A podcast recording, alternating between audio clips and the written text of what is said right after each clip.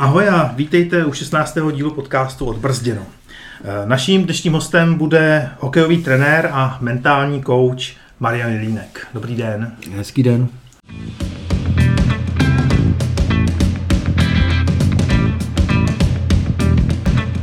Vladimír Dobrovolný a Honza Šťastný uvádějí podcast Odbrzděno.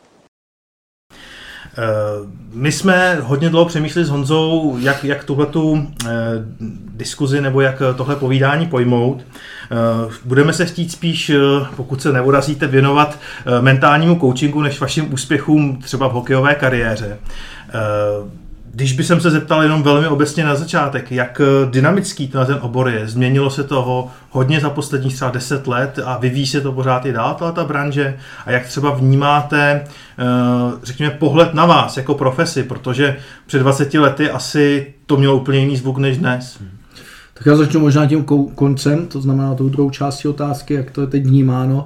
Samozřejmě je to taková e, trošičku neznámá, protože lidé o tom hodně mluví, ale málo kdo si dovede představit, co to vlastně je ten mentální coaching, eh, vydefinovat si to pískoviště, v kterém si hraje, tak to bychom dneska určitě mohli, protože eh, já za to hodně bojuju, protože mi připadá, že ten mentální coaching často lidé dávají jako jaký určitý šarlatánství a je to psychologie, není to psychia, je to psychiatrie, není to psychiatrie a co to vlastně je a jsou to spovědníci a kdysi to byli faráři, teď je každý coach a každý zkrachovalý biznismen je coach a tak dále a tak dále. Takže samozřejmě, jak je něco vždycky novýho, má to nějaký boom, tím se dostávám k tomu, že ano, poslední léta myslím si, že vnímám ten hlad po takzvaných mentálních koučích. Ehm, myslím si, že je to logický nějaký evoluční vývoj toho sportu, kdy ze začátku to bylo hlavně o tom fyzickém těle a o těch dovednostech, potom se k tomu přibalila výživa, fyzioterapie, eh, kondiční příprava speciální a tak dále. No a najednou zjistíte, že v tom konečném efektu už jsme teda došli k té hlavě, k té psychice, chcete-li psyché, duše, mentálu a tak dále. A teď samozřejmě je to tady eh, na Bíledni začít se o to trošičku zajímat, protože ty rezervy v tom výkonu už eh, v, těm, v tom fyzickém těle eh, samozřejmě jsou, ale už to není až tak ten náskok před soupeřem, už tam tolik ti sportovci nevidí. Trénují kvantifikovatelně téměř všichni stejně, děti stavět na brusle dřív než ve třech letech, což se teď děje, to už asi by opravdu bylo trošku na, na, na, na nějaký trest vězení. To znamená, najednou hledáte ty možnosti toho zlepšení, toho výkonu a dospělo se konečně k té hlavě, přestože se o tom mluví už leta. Leta, když si otevřete československý sport, ještě totality, tak zjistíte, že už tam se mluvilo, nezvládli to v hlavě a tak dále. A jako malý si to pamatuju, že se o tom mluvilo, ale nikdy se to úplně jasně neuchopilo. Proč? Logika je to velmi těžce uchopitelný a měřitelný. Kondici změříte, máte nějaký fyziologický parametry, zátěžové testy, zjistíte za půl roku, jak se vám ten hráč posunul, neposunul. U, tý, u, tý, u toho u ty mentální přípravy, jak za chvíli asi o tom budeme hovořit, tam je to daleko složitější, těžší, je to eh, ne tak exaktní, ne tak zcela jasný a proto vlastně plno lidí to nevěří a řeknou, no a jak si to mám jako vyzkoušet, jestli to funguje, nefunguje a, a tak dále. A to jsou věci, které samozřejmě tomu trošičku škodí.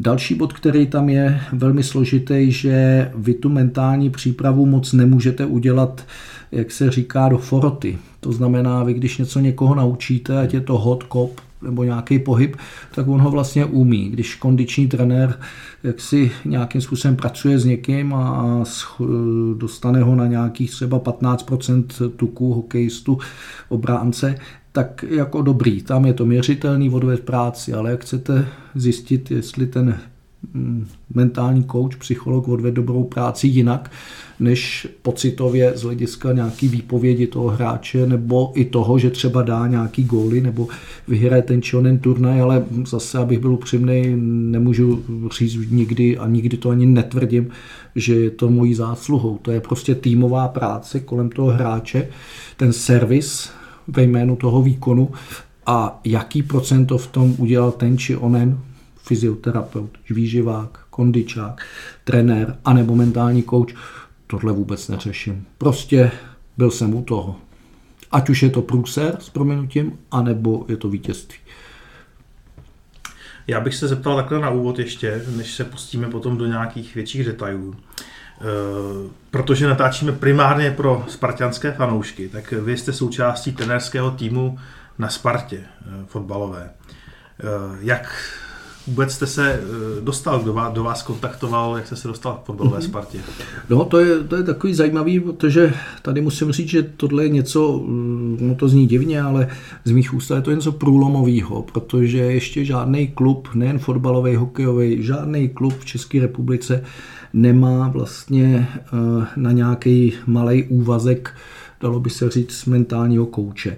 Pokud někdo má nějakého mentálního kouče, tak ho mají většinou ty hráči sami, přes agenty, nebo ten hráč sám se na vás naváže, ale e, Sparta přišla, je, že já nevím, kolik je to let zpátky, abych e, byl upřímný, čtyři nebo pět let zpátky, a volal mi Tomáš e, Rosický, a ten důvod byl prozaický, protože když byl Michal Bílek u nároďáku a měli letět, jeli autobusem, pardon, do mistrovství Evropy do Polska, tak mi volal Michal a povídá Mary, mám tu nějaký takový eh, problémek, něco by jsem chtěl s tebou, s tebou projednat, prodiskutovat. No a tak jsme začali v tom telefonu trošičku mluvit uh, o tom, co, co mi chtěl sdělit. Já myslím, že snad to není tajemství a už je to hodně dávno, kdy mi povídá, cením na tom mužstvu, že jsme se přes baráž dostali na to mistrovství Evropy a že jakoby ty kluci jsou jakoby spokojení, že tam jedou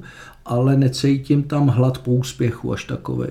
Jo, povídal, možná je to můj pocit, ale necítím, tak jsme chvíli povídali, no a on povídal, jestli bych mohl přijet a připravit si nějaký půlhodinový povídání pro manšaft, já tomu říkám plošný postřik, kdy opravdu to mužstvo je tam celý a vy jako uh, máte prostě udělat takový povídání. No a jedním z těch hráčů tam byl třeba Tomáš Rosický, kapitán, byl tam Baroš a Čech, ty, tyto tři jmenuji schválně, protože když jsem skončil, tak za mnou přišli a povídali, eh, možná mi ještě vykali, nevím. Mariane, eh, my bychom chtěli tu prezentaci, my si ji budeme pouštět před zápasem. Protože já jsem tu prezentaci zakončil takovým motivačním videem. No a pak na, zaplať pámbu teda, a to je to, ta situace, kdy nechci říct vůbec, že to bylo mnou, ale oni postoupili že, ze skupiny a volali mi znova, jestli bych připravil něco na to Portugalsko památný, jestli si vzpomínáte, Ronaldo nám dal gól a k tyči, že jo, 1-0 jsme prohráli. A takže na to Portugalsko jsem rychle s grafikem, vlastně měli jsme na to asi 40 hodin, e, připravoval vlastně takovej zase e, určitý, určitou, určitou prezentaci, kterou jsem tam klukům, klukům poslal. No a leta běžela, No a najednou Tomáš přestal hrát fotbal, stal se tady tím, tím se stal.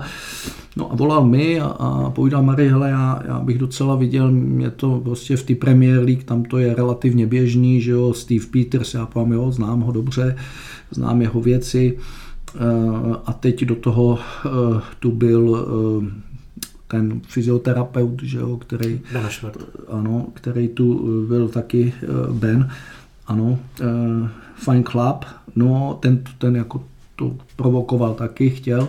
Tak jsem se tu objevil a takhle vlastně to vzniklo a mám dojem, teď mi neberte za slovo, protože jak toho mám hodně, tak se přiznám, že mě to ani tak jako eh, není pro mě úplně podstatné, ale myslím, že zrovna byl u týmu uh, trenér Jílek. Uh-huh. Když, si, když jsem vlastně nastoupil uh-huh. jakoby k tomu Ačku a uh, teď v současnosti je to víceméně, že už od té šestnáctky Eh, s těma trenérama jsem v kontaktu s hráčema. A takže vlastně pracuji jakoby eh, pro tu, pro tu Spartu částečným úvazkem, bych to takhle nazval. Uh-huh. A uh, jaký, jakým způsobem to funguje? To na bázi, řekněme, dobrovolnosti, že když hráč chce něco skonzultovat, tak může za vámi přijít, nebo jak jste říkal, že plošně plošný postřik. Plošný postřik, postřik dáváte s nějakou pravidelnou uh, frekvencí, nebo jakým způsobem ta spolupráce potom vypadá uh-huh. v rámci, v rámci uh-huh. jednotlivého, třeba kdybychom řekli třeba Ačko, protože to uh-huh. zajímá vždycky, vždycky to nej, ten nejdůležitější je kouč hlavní. A e, mohu říct, že za tu dobu vlastně to, kolik to bylo, 4-5, Venca Kotal, Pavel Vrba, že jo, teďkon ten předtím Jílek, nezapomněl jsem, ve chvíli tam byl Míša Horňák, že? to znamená, asi jsem to vyjmenoval snad všechno.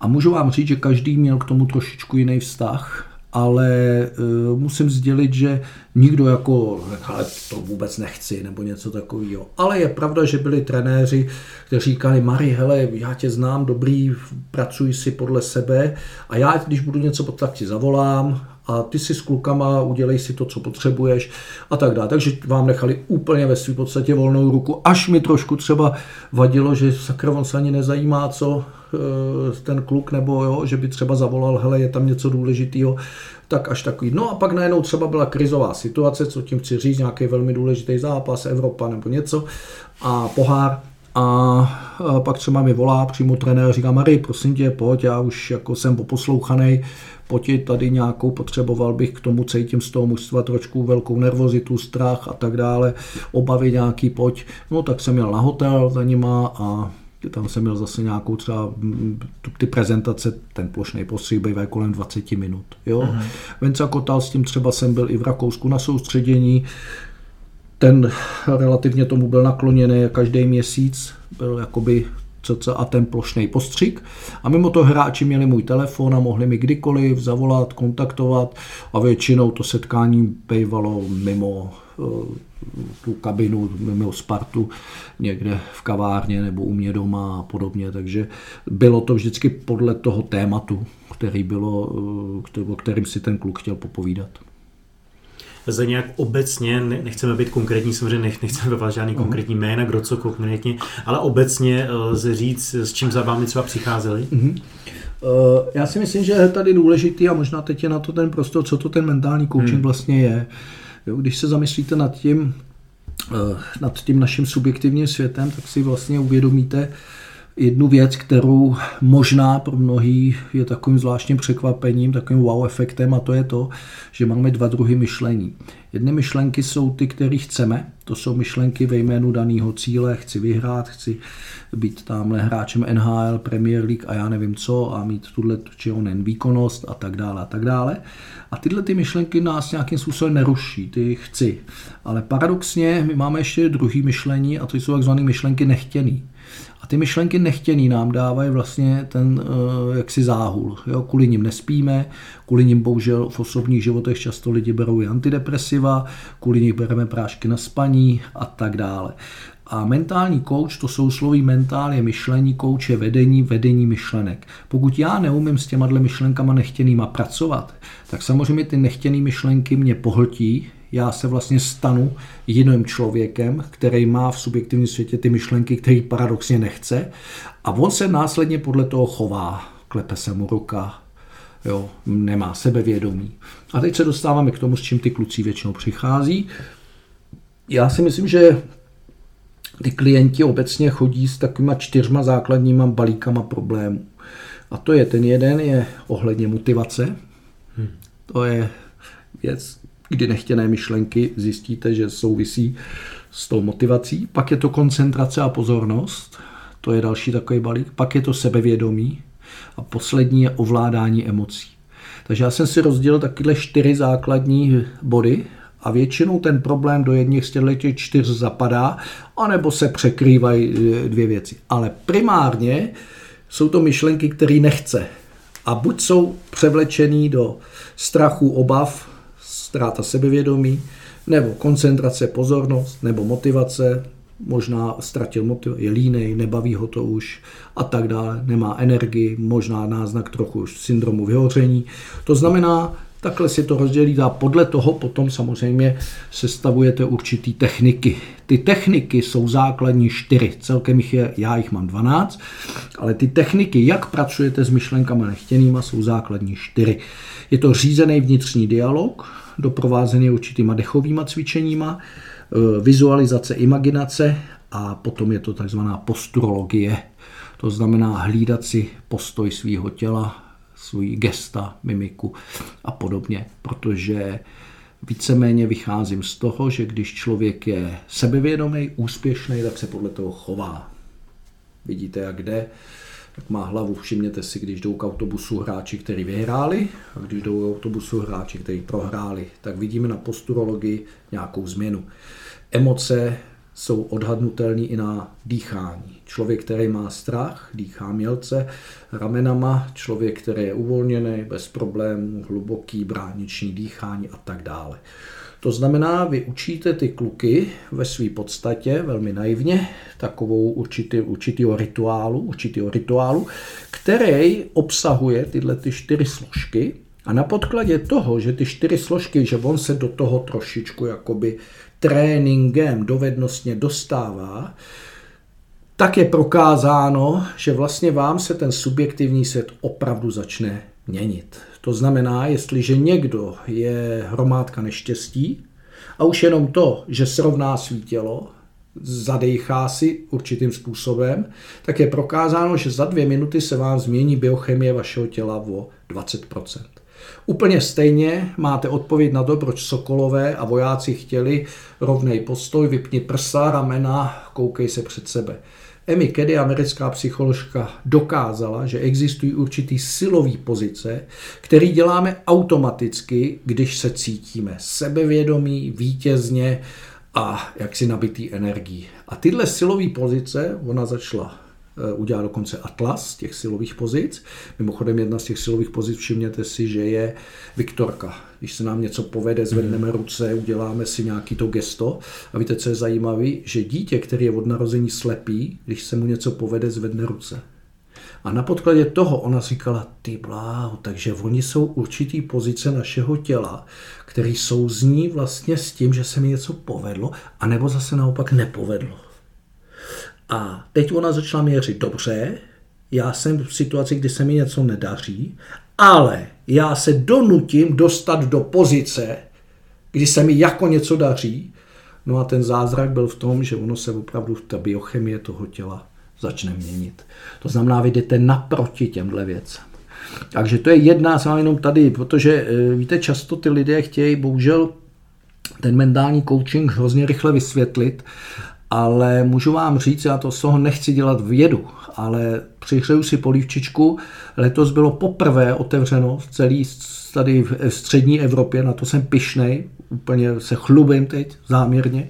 Na Newton University, kde učím, je MSc program, což je jako MBA, tak máte Master of Science of Psychology za jménem, MSc titul americký a máme tu poprvé, už teď, teď od září to běží, první ročník, kdy je to vystudovaný mentální coaching sportovců a manažerů. A ten se vystuduje a dostáváte za to už konečně titul. Takže už to nejsou jenom nějaký kurzy nebo něco, už je to. A já chci dál a teď prozrazu, chci, aby to bylo vysokoškolské vzdělání bakalářský. Jo, takže Opravdu to není úplně jako zas taková pavěda, jak někdo si myslí. Je to velice naivně práce s nechtěnýma myšlenkama. A ty nechtěné myšlenky před v tom sportu samozřejmě každý vnímáme, Ježíš má, když nedám tu penaltu a co to a tohle. Hmm. A toho sportovce se jednoduše, a ty to chceš? No nechci. Tak proč na to myslíš? No to je ten problém. Jak to udělat, aby na to nemyslel, jak to udělat, aby tyhle myšlenky uměl zpracovat a tak dále. A tak dále. Mhm. Já se ještě dozeptám, vy jste nám tady vlastně nastínil hodně těch eh, technik, jak se s tím pracuje. Když by jsem začal úplně třeba na začátku, když přijde nějaký hráč, který je mentální koučik je úplně nepolíbený, já si dokážu představit, že on ani vlastně neví, co vlastně chce do určitý míry. Prostě přijde, jako by přišel já, řeknu, tak mám problém, moc mi to nejde, jsem z toho takový zmatený, tak jak, jak s ním začnete pracovat vůbec na tom začátku? Je tam nějaká vlna, řekněme, toho sebepoznání, kdy vlastně si říct, jako co vůbec uh, můžeme dělat, co nemůžeme dělat, protože předpokládám, že hodně věcí je individuálních, takže nejsme schopni to obsáhnout tady všechno, ale když přijde takhle někdo, co, kdo vůbec neví, tak co, co je ta první věc, vlastně, čím se, čím se dá začít? První věc, která je hrozně důležitá, že ten hráč musí chtít sám. Problém je, když mi volá rodič, agent, trenér a ten kluk vlastně ani nechce a jde tam třeba jenom z povinnosti nebo aby neurazil někoho. Takže první to je první, co si my musíme vyříkat a co vždycky se ptám i, když za něj volá agent nebo někdo jiný, tak vždycky se ptám, hele, jakože chceš ty, je sice hezký, ale chce ten hráč. Dneska mi třeba volal uh, trenér združenářů, mají mistrovství hmm. světa za a že tam má jako určitý problém a tohle a já povím, já to chápu, že ty to chceš, ale chtějí to ty kluci. A on se jich ani neptal, on prostě jako, abych přijel a to já povím, hele, to nemá význam, Pochop to jako musí přijít z toho člověka, že musí chtít na tom pracovat. A když ten člověk už ví, že teda chce na tom pracovat, tak samozřejmě je tam druhá otázka na čem. Že? Hmm. To znamená, já se snažím samozřejmě potom, když on specifikuje, tak se snažím určitou edukaci, což bývá ta proto první sezení, kde mu vysvětluju vlastně, jak pracuji, na čem pracujem, co se v té hlavě děje, aby si uvědomil třeba už to první poznání pro mnoho hráčů nebo sportovců je, no já, já ty myšlenky vlastně nechci. Jo? A ty mě vlastně jako, takže a ty mě naučíš pracovat. Ano, self-coaching, inspirativně, jak se, jich, jak se s nima zpracuješ. A můžeš je buď transformovat, vyblokovat, anebo zpracovat. Máme tři možnosti. A teď mu vysvětlu, co je transformace, co je vyblokování, co je zpracování, jak dlouho to, protože když mám hrozně málo času, tak je nemůžu zpracovat, musím je vyblokovat. A využíváme tam efektu. Náš mozek nemůže myslet na dvě věci najednou. To znamená, když ty myslíš na nějaký strach, obavy, co kdyby myslel na něco jiného? No jak to mám udělat? No a teď mu vysvětluju příklady, máš plnou hlavu starostí, obav, najednou jdeš do kina, ten film tě zaujme a ty dvě hodiny si na ty starosti nemyslel, všimně si. No ne, ale jak skončil, tak to přišlo, ano, to přišlo zpátky. Ale během filmu si nemyslel. No a teď si představ, že ty potřebuješ, máš plno starostí v hlavě a to máme všichni v životě, stávají sám různé věci a najednou je zápas. A ty máš myslet na ten zápas, ty tři hodiny. Tak co kdyby jsme, aha, a to jde, jo. A teď takhle s ním, jako, takže vzbudíte, vzbudíte i zvídavost v tom. Jo. Potom je tam pro mě hrozně důležitý, já pracuji takže samozřejmě ta logika, já chci, aby ten hráč trošku tomu rozuměl. Jo, to znamená, mně nejde o to ho nějak koučovat a věc ho jako eh, to, to ne, já na to tolik klientů bych ani mít nemohl, protože z začátku jsem tu chybu dělal, když jsem klasicky koučoval a vy zjistíte, že máte tamhle 10 hráčů NHL a 5 tenistů a to a jste většině na telefonu a protože vám furt volá a, něco. Ne, a od teďka už posledních sedm let víceméně uh, inspiruju toho člověka k self-coachingu. Hele, co kdybych s tebou řešil a co kdybych tě to naučil? A ty si to budeš dělat sám. Jo? A to je věc, která samozřejmě ty kluky začala zajímat daleko víc, protože to už není taková slabost, jo, že máte nějakýho na telefonu, jako to je až závislost, to není úplně optimální. Takže uh, inspiruju a učím, jak vlastně on s těma myšlenkama, no pustíte se do práce a postupně vlastně, no a teď dejme tomu půl roku jo, spolu komunikujete dost často o tom, jak to bylo na tom, zkoušel si tohle, dělal si tohle, jak to vyšlo, nevyšlo, co ti tam během zápasu, jo, do 20 minuty dobrý, pak jsem udělal chybu a obě, aha, a ty si nezareagoval takhle, no je to, to ne, to jsem, to mě nenapadlo, vidíš, tak už jsme zase o chlup chytřejší a jdete dál, protože ta eh, hra s tou myslí je, jak říkám, eh, oproti fyzickému tělu hrozně dynamická. Co tím chci říct, všimněte si, když kondičně připravíte sportovce a chcete změnit nějaký kondiční aspekt, kondiční aspekt, já nevím, eh, procento tuku nebo VO2 max, dobře, potřebujete 5-6 týdnů práce. Pokud chcete změnit stav mysli, stačí vám jedna věta, stačí vám jeden blbý telefonát, stačí vám jedna blbá zpráva, stačí vám to, že na vás divák zakřičí, hmm. jo, že jste kopito, nebo že tamhle vaše manželka to či ono, prostě lidi jsou různý, zlí a tak dále. To znamená, ta dynamika, ty změny, ty to známe, to, proto ten vrcholový sport sám líbí, Jo, když vidíte 2-0 po první poločase, parádní výkon a najednou přijde na hřiště úplně jiný mužstvo, že jo protože soupeř najednou zrychlil, udělal, my už jsme si mysleli, že vyhrajeme, bla, bla, bla. Vymýšlím si, dostanete na 2-1, najednou skončí zápas 2-3 a všichni, se, co se s nima stalo, o tý, no, co se stalo, no, stalo se to, že vnější impuls způsobil nějaký vnitřní změny na vnitřním světě a ať už, že najednou gól a Ježíš my nakonec můžeme prohrát strachy, obavy, do toho lidi trošku začnou pískat nebo něco, no a to, ty subjektivní světě hráčů je úplně jiný, než byl na začátku zápasu, úplně jiný, když byl v poločase. No a teď je otázka, jak rezistentní, a to je ta psychická odolnost, jak proti těmhle věcem ty hráči jsou. Proto vlastně ty úspěšní hráči musí být extrémně psychicky odolní, a takže pracovat na psychické odolnosti je úplně stejný jako na fyzické, ať se na mě nikdo nezlobí. A bohužel se to nedělá. Krom eh, nevyžádaných myšlenek, eh, jaký třeba ještě, ještě bývá problém, že ta nevyžádá myšlenka vlastně reprezentuje uh, vlastně ten tlak, který na to hráče, nebo jestli se mu nese nějakou chybu z minulosti, může. to vlastně se může. takhle může prodat různě, ale řešíte třeba něco napadá mě, že přijde za vámi hráč, řekne, mě už to třeba tolik nebaví, jako mi to bavilo ano, dřív, co ano. s tím můžu udělat, ano. protože to samozřejmě se taky potom promítá do výkonu, když to dotyčného tolik ano. nebaví. Ano, to je, to, to je ten balík ty motivace. Ano, uh-huh. může to být.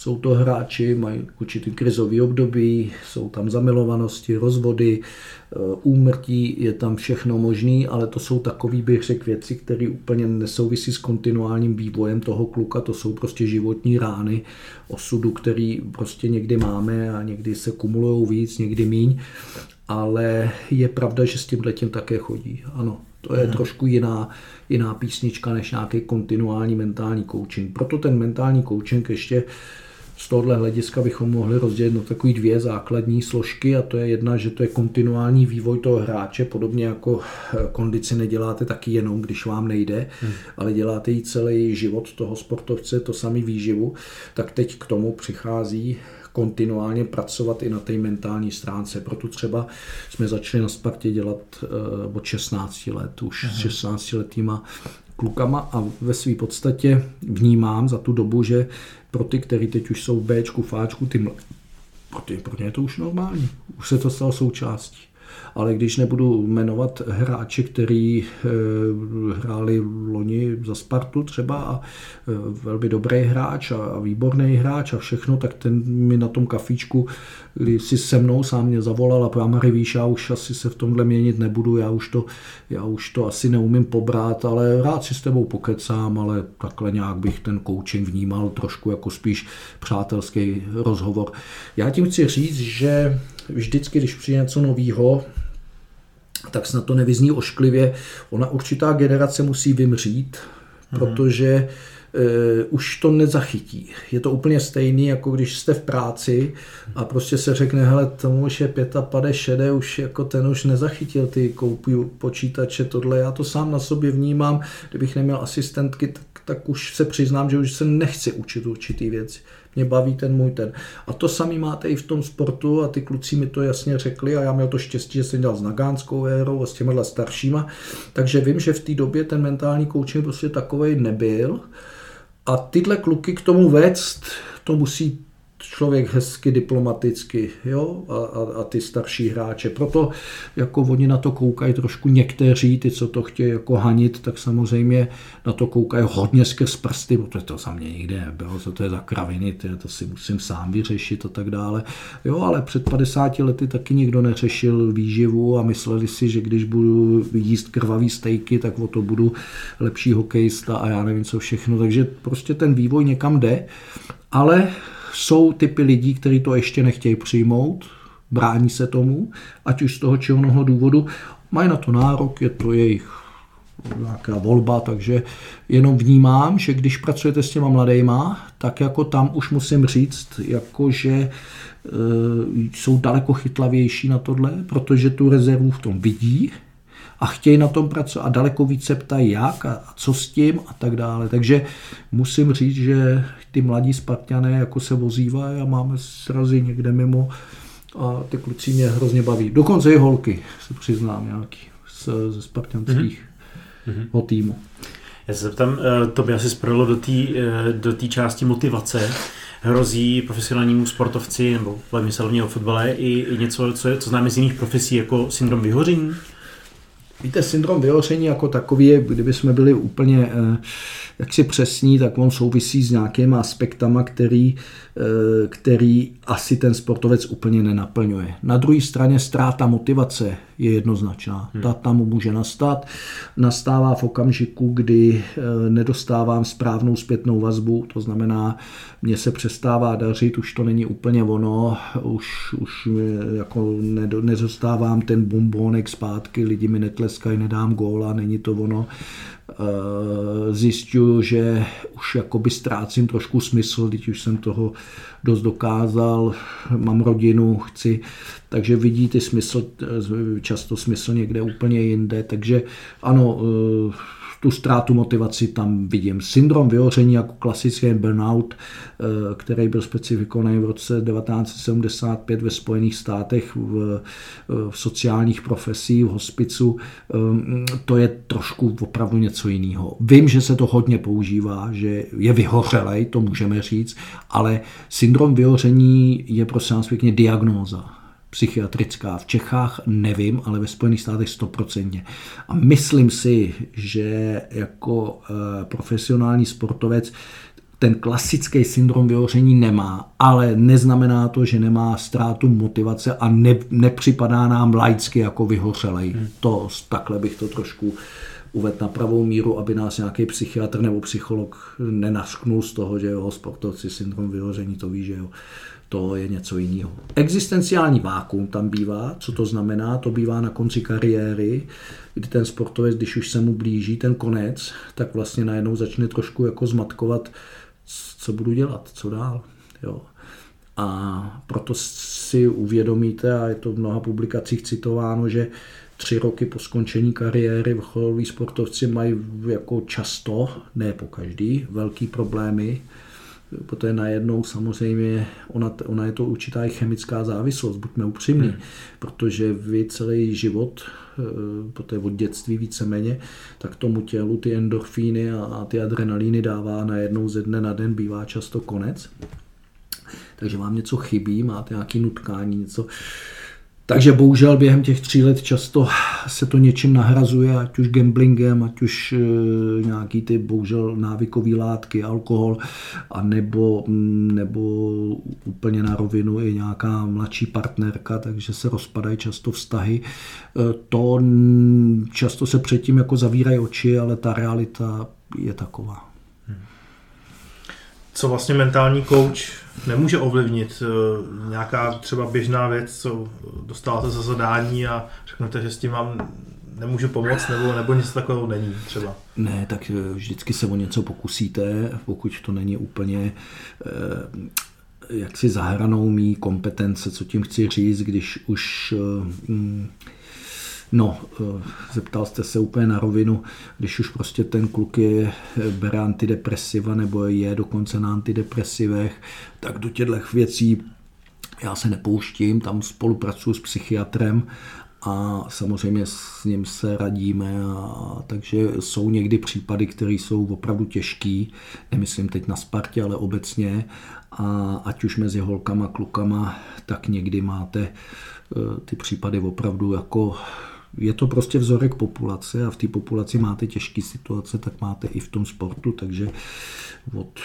určitých jako těžkých újem, který vám život nadělí a ten člověk má pak jak si podávat e, nějaký výkon, tak samozřejmě to je znát, takže tam jsou nějaké panické ataky a, podobně z nějakého toho či onoho důvodu a jsou tam bulimie a jsou tam anorexie u holek a pff, zažil jsem znásilnění a ta holčina to neřekla nikomu a, a tak dále, tak dále. Takže je to bohatý, pestrý, ale to jsou věci, kdy já, když se to dovím, tak znova opakuju, to posílám a spolupracuji s profikama. Já znova opakuju, se vracím k tomu, že to jsou ty myšlenky nechtěné. A ty myšlenky nechtěné, pokud pramení ze zápasu, ze strachu, z obav, z těch čtyř tak to je moje parketa. Pokud pramení z toho, že eh, ta nejmenovaná holčina tři roky prostě tajila, že byla znásilněna a když viděla toho člověka, tak prostě tak když to tajila tu dobu, tak to už není pro mě, to už je samozřejmě, ale já jsem to odhalil, mě se svěřila, rodičům se nesvěřila, nesvěřila se trenérovi, nesvěřila se nikde, upozorňuji, že to není fotbalistka Sparty, aby to nevyznělo. Hmm. A e, když se to teda takhle odhalilo, tak samozřejmě to se předává dál, to do takových věcí se nepouštím. Když bychom se vrátili ještě zpátky eh, k nějakým, řekněme, ne úplně takhle velmi nešťastným eh, zážitkům, tak eh, jak dobře, anebo třeba i jak rychle se dá rozpoznat, zdali ten dotyčný hráč má nějakou kapacitu té mentální odolnosti, protože to je něco, kde asi každý máme nějaký svůj limit, předpokládám.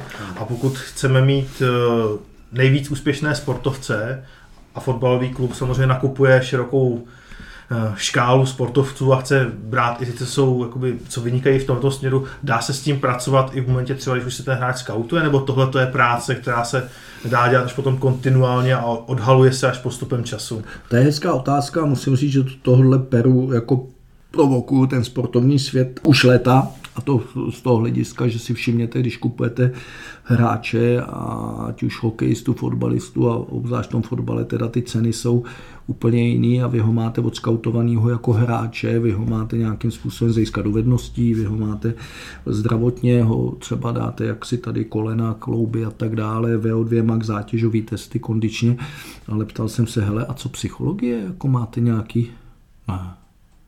No a pak se vám stane, že koupíte toho hráče a zjistíte, že lidsky vůbec nesedí do toho týmu a, a že je to člověk, který vlastně je egocentrický a, a že jeho zpětná vazba do mužstva je úplně roz, rozkládá, rozklíží, polarizuje vám ten výkon a tak dále. Sice dá hodně gólů, ale a teď cena výkon, musíte, cena výkon myslím ne finančně, ale eh, co za to zaplatím, že takovýhle hráče vemu.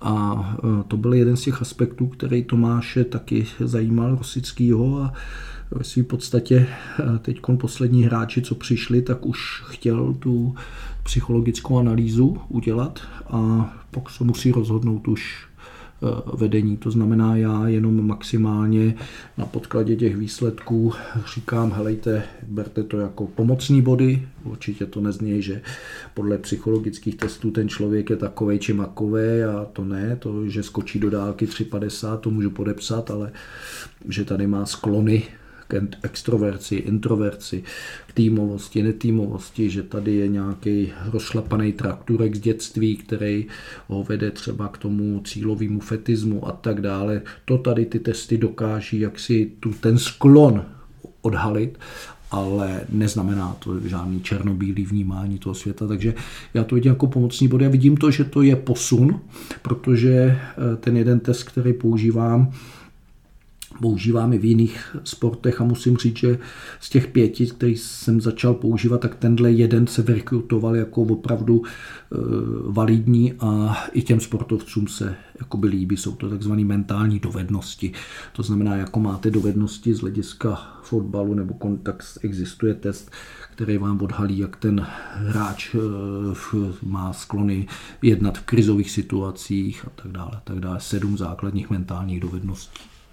Já si můžu na tohoto dozeptat, možná to otázku postavím trošku jinak než, než vládě. Eh, my často říkáme jako lajci, říkáme, že hm, ten hráč nedal Spartu, nedal to v hlavě. On je výborný jo, jinde, jo. přijde do Sparty a je polovičně, si říkáte, jo. to je úplně jiný hráč. Ano. Lze i něco takového řekněme, odhalit nebo vidět, jak jste říkal, nějakou náklonost, ne, nebo že, že by inklinoval k tomu, že třeba pod nějakým tlakem nepodá tak dobrý výkon? Ano, ano určitě jedna z, těch, jedna z těch sedmi aspektů je tam eh, podávání výkonu pod tlakem a souhlasím s váma, že já jsem trénoval sám hokejovou hmm. Spartu a eh, můžu vám říct, že jsem zažil, kdy přišel k nám do mužstva Leška, on se hmm. zlobit nebude, hráč, který vyhrál eh, střelce celé ligy a u nás na Spartě dal do Vánu, což je téměř půl sezóny, dal jeden gól.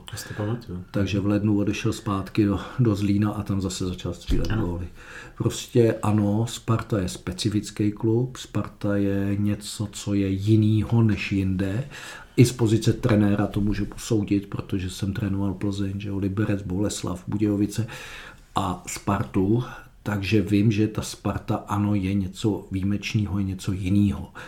Eh, ty důvody proč, těch je celá řada, ale proti těm klubům, kde to dělají tři lidi s odpuštěním, eh, nebo dokonce v nějakém jen jeden, tak eh, je tam takový ten osvícený absolutista, tak ta Sparta v tomhle má ten eh, realizační tým a nejenom Ačka, ale vůbec vedení daleko širší. Je to nutnost, protože samozřejmě potřebuje obsáhnout, ale s tím pádem tam samozřejmě vznikají určitý i třecí plochy, nejednotnosti a tak dále. A to zmanežovat a ustát je eh, daleko složitější a těžší. Další bod pro ty hráče, který je tam samozřejmě jiný, je ten tlak. U Sparty bohužel, aspoň co já byl v hokeji, tak nic jiného než vítězství jste nikdy nikoho neuspokojil. Jo? A ve Zlíně nebo někde jinde, teď nechci Zlín urážet, ale v jiných týmech prostě, když vyhrajete dva zápasy ze tří, tak jste úplně králové. No. Sparta, když vyhraje dva ze tří, no tak dobrý. No. Ale není to ono, když skončíte ze Spartou druhý, třetí, tak diváci, no jo, no, ale furt mluví o titulu a nic. Jo. Takže vlastně jako eh, obhájit to, a umět podávat neustále ty nadstandardní výkony, které vedou k tomu, že jste opravdu potom mistři, nebo že opravdu vyhrajete 8 eh, zápasů z 10, eh, to každý neumí. Hmm. Hmm. Eh, samozřejmě nedovolím si vám rozporovat, samozřejmě souhlasím na druhou stranu Sparta, ať hokejová nebo fotbalová, tím, jaký má finanční možnosti, ale i třeba tu historii a tak dále, tím, jaký je na ně neustále tlak, mm-hmm. si vlastně nebo aspoň by si měla vybírat mm-hmm. vždycky ty nejlepší hráče. Takže mm-hmm. tam ten předpoklad, že budou podávat dobrý výkony, už, už nějaký jakoby je. No. Není to ale automaticky, jako jste zmínil ohledně Petra Lešky, že? No předpoklad je tam ten, že ten hráč tam v tom prostředí ty góly dával, hmm. ale vy ho přesadíte a ten předpoklad se najednou může změnit, protože ta jeho subjektivní pohoda, ten subjektivní svět, najednou to jeho sebevědomí a tak dále je najednou úplně jiný. To je to, co jsem říkal, že z minuty na minutu hmm a teda, takže eh, já bych eh, určitě nevybíral hráče jenom podle toho, kolik kde, že hráli někde dobře, tak budou hrát dobře i na Spartě. To je velká mílka. Naopak i takový dělník, který je neviditelný někde v nějakém mužstvu, tak může v té Spartě najednou vyrůst jako ve stabilního hráče, který je prostě oporou zadních řad a není to ten eh, gólový stroj a podobně. Takže eh, určitě eh, máte pravdu, že finance umožňují vzít toho hráče téměř, jako byste si řekli, toho nejlepšího, ale tohle je takový názor, který je trošku laický a ty diváci ano, samozřejmě na to takhle řeší a říkají to, ale vy vemete hráče, který podle čísel, podle gólů, podle bodů, podle všeho možného, ale znovu opakuju, ze Vsetína, z, z Uherského hradiště, Solomouce, ale ne ze Sparty. To musíte prv potvrdit. A proto je to hodně těžký, proto taky se často ty hráči vracejí, že jo, vyrost na Spartě, pak šel takže se trošičku předpokládá, říkáme, teď tu Spartu zná, hmm. tak přece když byl jo, útočník, teď jeden náš tady a vrátil se zpátky, že jo, takový to, to by mohl, ten, ten snad nebude mít ty sklony, že se tady z toho podělá s prominutím a tak dále, takže vy chytáte se. A tady vlastně si přihřejvám polívčičku, jak je důležitý opravdu eh, co nejlépe to hráče z pozice mentálního taky očekovat, respektive zkusit nějakým způsobem odhadnout, jak asi na té Spartě eh, bude reagovat, jestli se sem opravdu hodí. A to, že umí fotbal, o tom nikdo nepochybuje, ale ten subjektivní svět vám, ten vnější projev toho fotbalu může najednou úplně zničit a e, plno lidí se diví, jak je to možné, že hmm. tady takhle podává výkony, když loni byl geniální tamhle v tom mužstvu a tady najednou to není. Jo. Jste velká ryba v malém rybníce a tady jste malá ryba ve velkém rybníce a to, to se úplně, jak si tomu přizpůsobit, Myslím, že to není jenom problém český, ale mám hmm. daleko větší přehled třeba o tom NHL, ta tam pracuju a musím vám říct, že i tohle se stává e, těchto těch úžasných klubech, kdy ten hráč v nižší soutěži prostě dá 60 gólů v 80 zápasech a vy, to, je, to, to musí dát aspoň 15 v NHL a on nedá žádný. Jo. Takže pff, není to jenom problém tady náš. A myslím si, že v tomhle se ten vrcholový sport posune a že to je jeden z těch aspektů toho hladu potom, hele, my to ale chceme vědět dopředu, jak se bude chovat ten kluk, jako to, že umí fotbal, to my víme, ale my víme, že umí kopat v penalty, ale tady nedal ani jedno, nebo z deseti čtyři zahodil a v loni z deseti dal devět, jako co se děje, to nemá v hlavě bla, bla, bla. A když se ještě k tomu dozeptám, tak eh, pokud eh, je to teda ten případ, ať už hráče, co se mu daří v tréninku a ne v zápasech, nebo v nižší soutěži a ve vyšší ne, je to něco, co se dá já nevím, jestli vhodný slovo je spravit, ale prostě e, pracovat na tom tak, že třeba v nějakém dalším období by byl schopný se tam posunout, že to je třeba jenom věc nějaké adaptace, když to tak je, nebo, nebo, nebo to často bývá nějaký nepřekonatelný, nepřekonatelná bariéra? E, obojí je možný, takhle vám to povím. Ano, A víte jsou... to dopředu, když ten hráč přijde, nebo to je metoda pokusu? Dopředu je to velmi těžký, protože my nemáme právě a zatím ty týmy úplně jako nepoužívají ty, ty psychologické, nechci říct vyšetření, ale mm-hmm. nějakým způsobem to otestování. Já si myslím, že v tomhle tom třeba bychom si měli v tom vrcholovém sportu vzít e, příklad třeba e, z urny, z policie, od vojáků, protože trošičku tam s něčím taky pracuju a vím, jak se vybírají třeba ty kluci, který pak jsou v té zásahové jednotce. Jo, a to, když si vezmete, ta zodpovědnost s odpuštěním je daleko větší, než dát penaltu někde, tak ten kluk, když jde tamhle nastavit svůj život, protože jde do nějakého doupěte tamhle feťáků nebo něčeho, kde mají zbraně, tak ten tam nesmí selhat. Jo, a ty ty výběry mají. To znamená, my bychom mohli se, ale říkám, už je na čase se o to začít zajímat, už je na čase s tím letím pracovat a já doufám, že jo, já jsem takový ten pro někoho jako trošku provokativní, ale protože pracuju i tam, i tam, tak to vidím a říkám si, sakra, tam jde o, o lidský životy a o daleko méně peněz a tady jde o daleko víc peněz a nejde o lidský životy a my, my jako se o to jo, nestará, tak si říkám, že mm, provokuju v tom, že pojďme už na tom jak si začít pracovat, no ale ono to stojí peníze samozřejmě a je to najednou jeden plat navíc třeba, ale myslím si, že je to krátkozraký, protože ten plat navíc vám může ušetřit hodně peněz, protože víme, co se, co se dělo ne na Spartě, ale v mnoha klubech, kdy šáhnete vedle, protože a poněvadž a to jsou pak desítky milionů. Že? Hmm. Zeptal bych se ještě na eh, sociální sítě, protože těžko uh, vynechat. Obecně doporučujete hráčům třeba se tomu úplně vyhýbat, anebo spíš je učíte s tím nějakým způsobem pracovat, protože vlastně to je taky dobrý zdroj nechtěných myšlenek, protože tam si přečtete všechno o sobě, i to, co byste vás ani nenapadlo. To je problém veliký sociální sítě, proto bych se nesmál tomu a neříkal, že tady ty hráči jsou daleko eh, psychicky od, méně odolnější a že to jsou princezničky na hrášku. Víte, ona tady byla doba a já jsem zrovna včera byl na sportu, v radiožurnálu a tam byl uh, Rajnoch a ten o tom hezky mluvil a říkal, že právě jo, my jsme dohráli zápas a druhý den v československém sportu jsme si přečetli, jak jsme hráli blbě nebo neblbě, ale v současnosti, eh, já jsem zrovna, když jsem byl tady na Slávii, na, s Portugalskem, jak jsme hráli, tak jsem koukal uh, jen tak na, na, na hodinky a jak skončil zápas, tak do čtyř minut slyšíte dobře, do čtyř minut byl referát na seznamu, jak hrozně hráli, že jo, jsme dostali Világoš hmm. a do deseti minut tam bylo 200 komentářů. Teď si dovedete představit ty emoce, protože okamžitě po tom zápase zkažený tiket, tohle, tak si dovedete představit, co tam ty lidi píšou. A tohle nebylo možné. Do těch novin hmm. nikdo psát nemohl.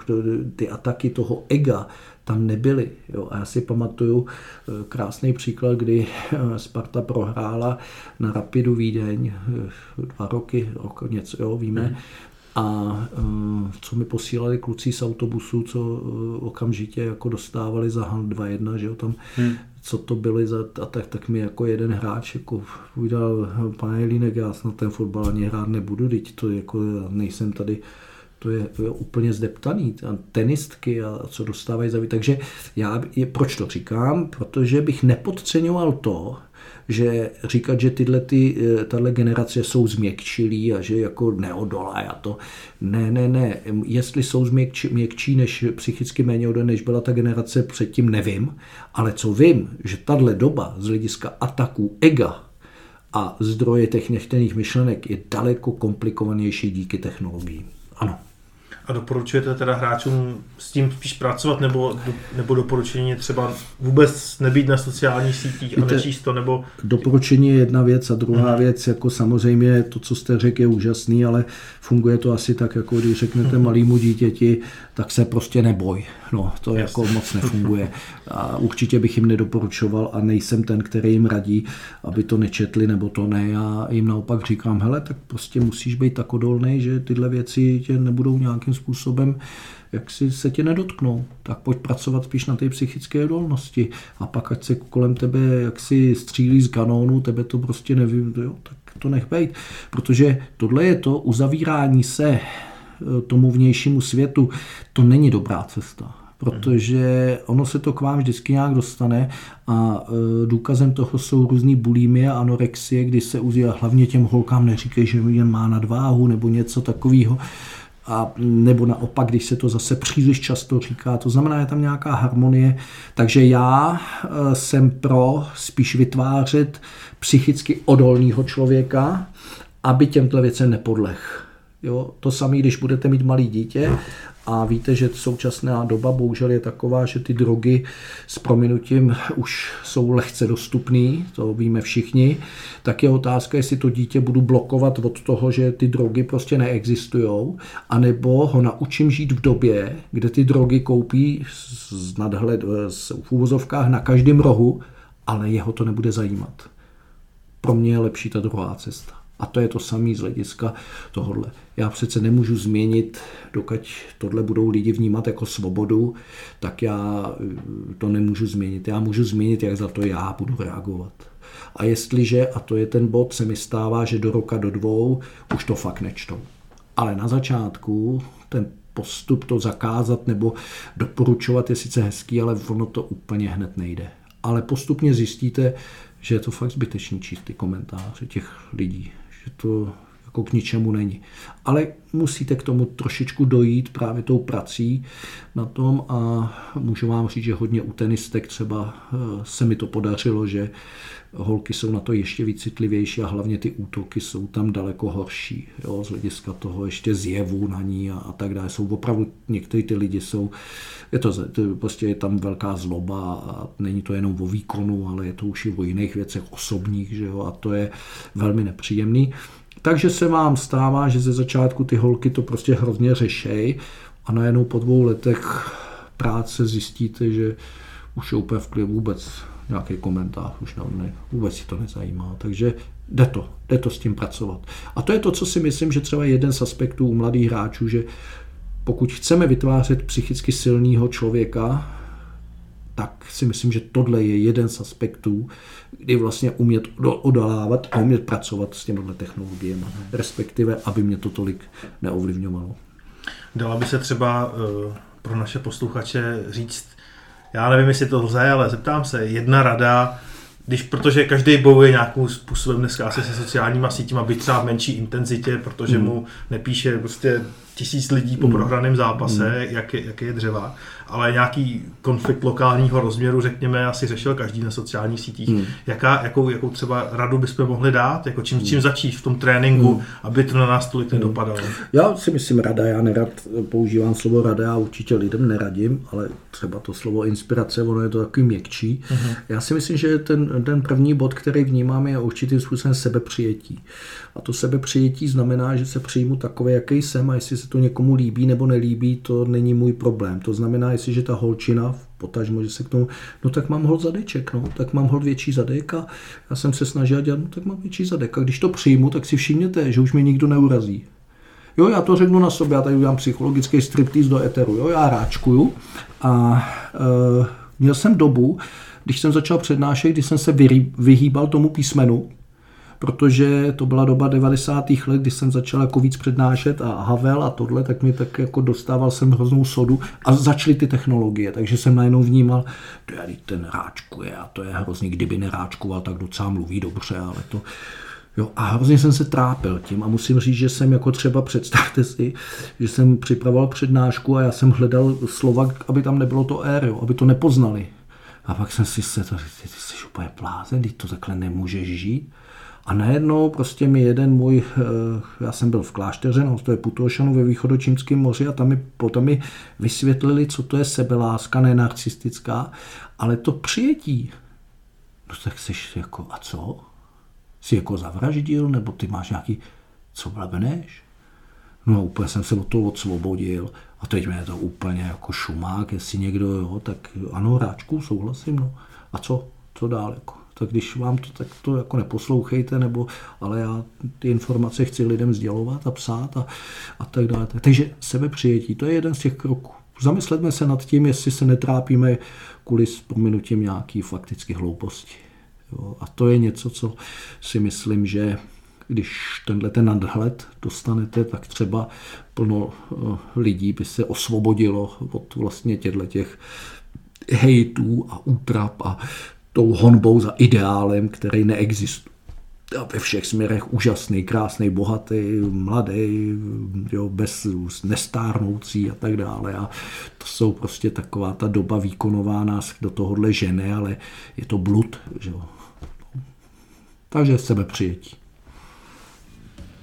Já myslím, že to byla hezká tečka na závěr našeho povídání. My moc děkujeme, že jste si na nás udělal čas a budeme se těšit někdy příště na Stešoru. Já mám ještě otázky tak zhruba na tři dny, takže když bychom se někdy potkali, tak můžeme zase eh, chvilku popovídat. Já děkuji za pozvání a to, že máte otázky, to je pro mě důležitý, protože aspoň vás to zajímá a to chci vyprovokovat tu diskuzi o tomhle tématu. Já už ve svém věku asi s tím toho tolik neudělám, ale vychovávám si nástupce, mám des, školu takových deseti svých jaksi studenta, věřím, že ty už budou mít tu pozici trošičku lehčí, že ty kluby to budou využívat, sportovci to budou využívat, ale na druhé straně, že my e, z toho uděláme trošičku obor, který má nějaký respekt, a ne, že to jsou šarlatáni.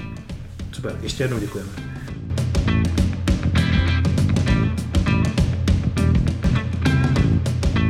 Odbrzděno.